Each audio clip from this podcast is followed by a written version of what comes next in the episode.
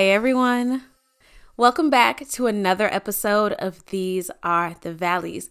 Y'all gonna have to excuse my voice. I just kind of shed a couple tears to Refiner by Maverick City Music as it was setting the tone for today's episode. So y'all know we about to be getting into it if you heard that song before. If you haven't, I give you full permission to stop this podcast. Go check it out. It is like 12 minutes long. Y'all know having ma- ooh, y'all know how Maverick City music do. So um, you know, just check that out and then come back because I do believe it sets the tone for this episode. If not, just go ahead and check it out after this because same difference. So, one of the things that God has been walking me through this week is just a really convicting message about how I've been blending in. Okay, so this is for those of us who have found comfort in blending in with the world. Um, and just to get straight to the point, it's for me out of a fear of not being accepted by the world. And this is something that God is continuously pointing out to me throughout the last week and really just driving home. And um, He's put it on my heart to share with y'all because I believe that there are a number of us who maybe weren't completely living according to God's word our entire lives, maybe newly saved, or if you were like me, you've been saved your whole life, but you just decided to go buck wild like you didn't care. Um, at some point, in some way, shape, or form, whatever buck wild looks like for you, because buck wild is a relative. Um, and now you've come back, kind of like the prodigal son story in the Bible, and God has welcomed you with open arms, but it's been really hard for you to let go of that old lifestyle or some of the old habits. I think for me, I've been really great about shedding some of my old skin, but there's still some that truthfully I'm still clinging on to. I'm still really struggling with cursing. I still like to have a drink here and there, and sometimes I have one too many um, to the point of like, you know, drunkenness. I've been really good about being decisive to not be drunk when I do drink. Just to drink, just, you know, for a social drink or just to, you know, get a small little buzz, but not to the point of drunkenness. So, um, just things like that have been really convicting for me. And if I'm going to be completely transparent, y'all, like, you know, your girl, your girl used to dibble and dabble in a Mary Jane here and there. Let me not even lie, y'all. Me and Mary Jane was best friends at a point. Best friends. Now we like, you know, those friends from high school that you don't really talk to anymore.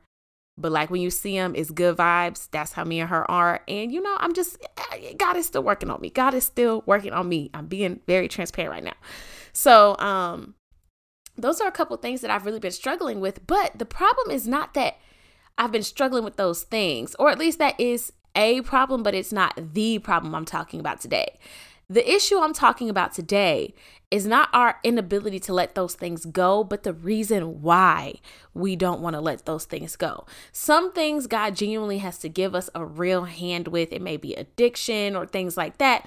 But to be honest, some of these things are a conscious choice. Um, I'll give y'all an example. So I model coordinate for fashion shows in Atlanta. Some of them will like literally hire me to come teach your models how to walk, um, to make sure there's some uniformity on the runway, to get them lined up, get them ready for each designer, things like that. Coordinate the models. Duh.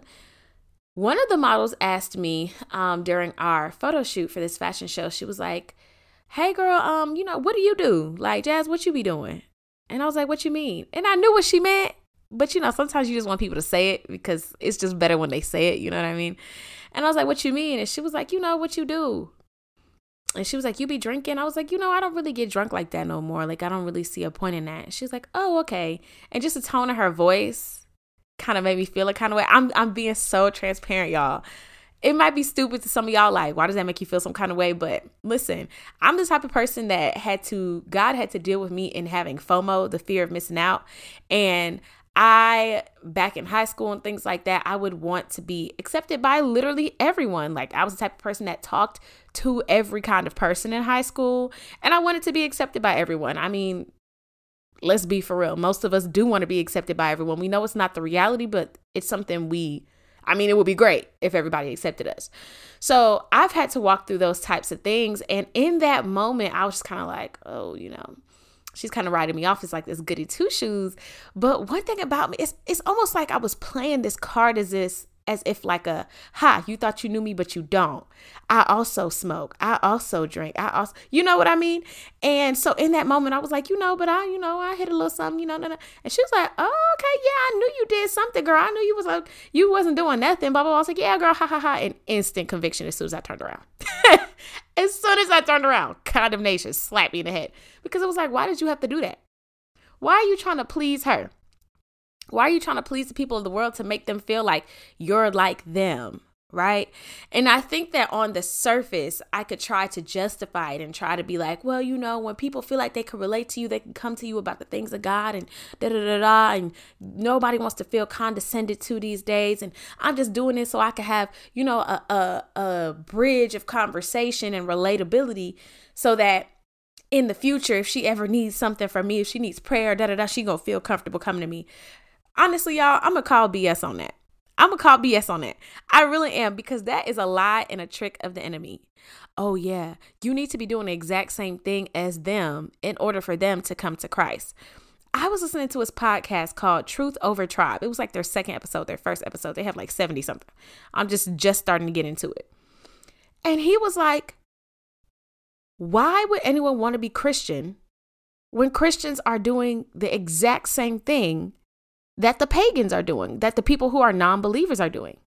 What benefit is Christianity really giving you if your lifestyle and my lifestyle look exactly the same? If someone is in a place in their life where they're looking for help, they're looking for change, they're looking to be a different person, they're looking to transform, which is what a lot of people come to Christ for, why would they go to a religion that you represent when you look exactly like the life they're trying to get away from. We have got to stop tricking ourselves and try to justify to ourselves, trying to appease the world. Okay? Because that is just it's it's stupid. It's stupid, y'all. It's dumb. So let's further get into this. We cannot serve two masters. The Bible talks about this specifically in regard to money, but it talks about this several times how you cannot love the world and love God. You cannot be of the world and of God. The two do not mix, right? They do not mix. And um this just really relates. People cannot be your master. Public opinion cannot be your master. Being well liked and accepted cannot be your master. We have to understand that in this Christian lifestyle, we may not be the most popular person in the room. And that has to be okay. It's a hard truth. It's a truth. It's a rough and tough and fat pill to swallow, but it is the actual truth about what we represent. When you look at the word and you look at the Bible, most people in the Bible were not even liked by the people around them. they were heavily disliked people, okay? Especially if you want to talk about the early church. These people were persecuted, like stoned, cut in half, beheaded, hung on a cross. Like, thank God that in America we don't have those types of persecutions, that level of persecution. For us, you know, the worst that you might get is dirty looks or people not really wanting to talk to you or people um, you know, making shady comments like you're a goody two shoes or this, that, and the third. But y'all, first of all, compare this to what they had to go through, compare this to what Jesus had to go through, and we need some perspective even though suffering is relative, you know what I'm saying? I'm not trying to make your life seem small just because Jesus went through more. but what I am trying to say is, in the grand scheme of things, we can see from reading this Bible that these things are to be expected. And they cannot stop you from, they should not stop you from pursuing God and pursuing sanctification. So, what I want to talk about is why sanctification is more important or should be more important, should be the focus for us over salvation. It's great that you're saved. It's great that you already accepted Jesus into your heart. It's great that your eternity is secure. Now, what? The Bible talks about in the New Testament walking out our salvation, okay? Showing our faith by our deeds. James talks about. Um so what I'm proposing to us is that we kind of start undoing. I know it's easier said than done, but undoing this thought process that we need to look like the people around us in order to one evangelize to them, which is crazy, or two just to be happy, right? And actually, I'm just going to stop the sentence there. There's nothing else. That's it. You don't have to relate to evangelize, and you don't have to relate to be happy. Period, point blank. God has promised us peace. God has promised us joy, right? God has promised to prosper us, not to harm us. And so what what what does the world offer that God has not already given tenfold?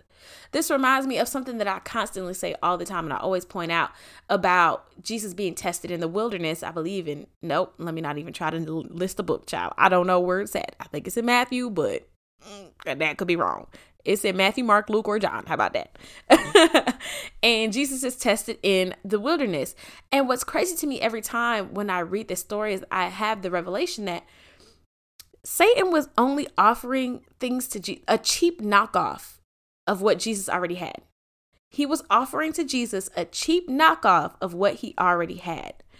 His biggest proposal was to show Jesus the entire city or world as far as the horizon can see, right? or as far as your eyes can see the whole horizon and be like, all this could be yours if you bow down to me. What a demotion. He is King of Kings, Lords of Lords, huh? Creator of the universe, huh? Seated at the right hand of the Father. Are you kidding me? This little bitty city, half y'all in family, fam- family, half of y'all in famine, half of y'all in poverty. Y'all ain't showering nor bathing. Y'all walking around in sandals. Y'all ain't got no cars. Like you, you know what I'm saying? Like be so for real with the Son of God right now. Be so for real with him. Because, huh? There is nothing you could offer him that he does not already have tenfold. And we have to remember that whatever the world seems to be offering to us, we already have that tenfold. These same people that I go to such lengths to impress or to relate to, I don't really even care about you know, I care about them, you know, as much as a Christian should and as much as the model coordinator should. But beyond that, these are not my nearest and dearest friends. These are not my family. And even if they were, so what? But even further to my point, these are not even people that I would even be remotely inclined to impress. You know what I mean? Like, my goodness, sometimes we have to look at our actions and just realize how foolish they are compared to the goodness of God because it just really pales in comparison. My third point here is that standing in God's truth does and will pay off. Okay. It pays to be pure. And we're going to get into that at the end of the episode. It pays to be pure. The things that God advises us is not to restrict us and to keep us away and just to, you know, make our lives harder or more difficult or make us pariahs. That's not God's intention. God does these things intentionally to benefit us. One of the benefits of not succumbing to drunkenness is guess what? Your liver is functioning. That's a good thing, right? You don't have bloating in the morning, right? You won't be blacked out drunk, putting yourself in safety risks. You know what I mean? Like, this is actually a very helpful thing to do. If you never got drunk, these are things that you could avoid, which is beautiful. Sex before marriage. Some of the benefits include, of course, child, we got STIs running all over the place over here, child, in Atlanta. Highest HIV rate in the nation. Hello.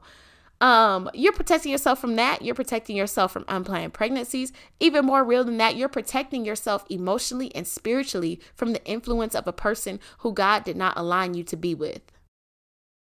How many times do we have heartbreaks or we fall out with people or we just no longer cool with somebody and we see that guy that we used to sleep with and we just have to walk past him and act like nothing's happening but our blood pressure is going through the roof type stuff. You know what I mean? These are things we literally would not have to deal with if we did not get into bed with people before we we you know committed our lives together before Christ. Um even if you want to get into uh gossiping, that's one that is really hard. My goodness. Oh, that one is hard. Gossiping. You know how many friends you might still have if they didn't hear you talking about them behind their back? right? How many people's lives and characters wouldn't have been dragged through the mud if we weren't gossiping about them? And incorrectly spreading things that not that are not even true? Or how many times we jump the gun to tell somebody somebody else's business but that wasn't even the whole story? Do you see how all these things create consequential problems? And how in keeping yourself from them there is a benefit right? And so it's not even just about pleasing God, which is a great thing. But even beyond that, God is giving us benefits on this earth. There is wisdom in what God has intended for us, the lifestyle that God has intended for us. So we just need to start looking at it like that. Like there are benefits to every single thing God commands us to do and not do. He is a wise God. He is a good God. He's a loving God, a caring God. So we have to trust Him more, right? We have to trust Him more than we're currently doing. Like I said before, scoffers are to be expected, though. You know what I mean? Those people that do talk about you and call you a goody two shoes, or don't invite you places because you're not going to smoke or drink, or, you know, party with them, or those guys that don't want to talk to you because you don't want to put out, or whatever it is, it's going to happen. You're going to be excluded in some way, shape, or form.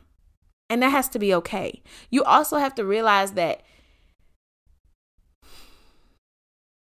it's almost like straining strain when you strain rice and water you're keeping the good and letting go of the rest right? You don't want water uh, you don't want rice with a bunch of water in it right? And that is currently the life that we are living rice with water.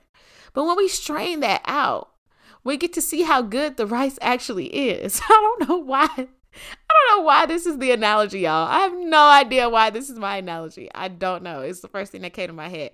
But y'all get what I'm saying. Every single person isn't for you anyway. Every opportunity isn't for you anyway. And I think that it will make it a lot easier for those of us who struggle with knowing what God's will is if we went ahead and just eliminated those types of possibilities and opportunities in the first place. You wouldn't have to wonder whether or not that guy was your husband if you let him know that you are waiting for marriage and he dipped anyway. Perfect. Now you know it's not that guy. you know what I mean? If we stuck to the moral high ground that God has given us, the standard and the code of ethics and lifestyle that He's given us, a lot of things will be easier to discern. Yeah, I feel like this is a Holy Spirit revelation right now because I never thought about it this way. Sometimes we're struggling with trying to discern which way to go because we have given ourselves opportunities that God has not. Oh, Lord, let me come up off of that. Let me come up off of that. That's a little spicy. I'm gonna go back and listen to this part because this is really good. Um, and then lastly, I had put that there is beauty in purity, y'all. We have to stop seeing purity as lameness. I know that that's been like in my brain. I don't know if that's just me, if that was just the environment that I grew up in and with, but purity and consecration are beautiful. Part of what drew people toward ancient Israelites um, or to God's early church was the way that they lived. They were different from everyone else.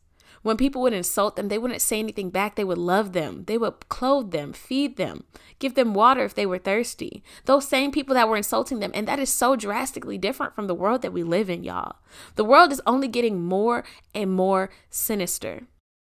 So we should get more and more sanctified. If we continue to blend in, God has no soldiers. God has no help. Not to say that He needs our help, but He has decided to partner with us in this thing called earth, in this thing called life, in this thing called humanity. So He has no help because you deciding you want to walk the line like a tightrope. Like, y'all, I've used this analogy before oil and water don't mix, but you know where oil and water mix? In fire.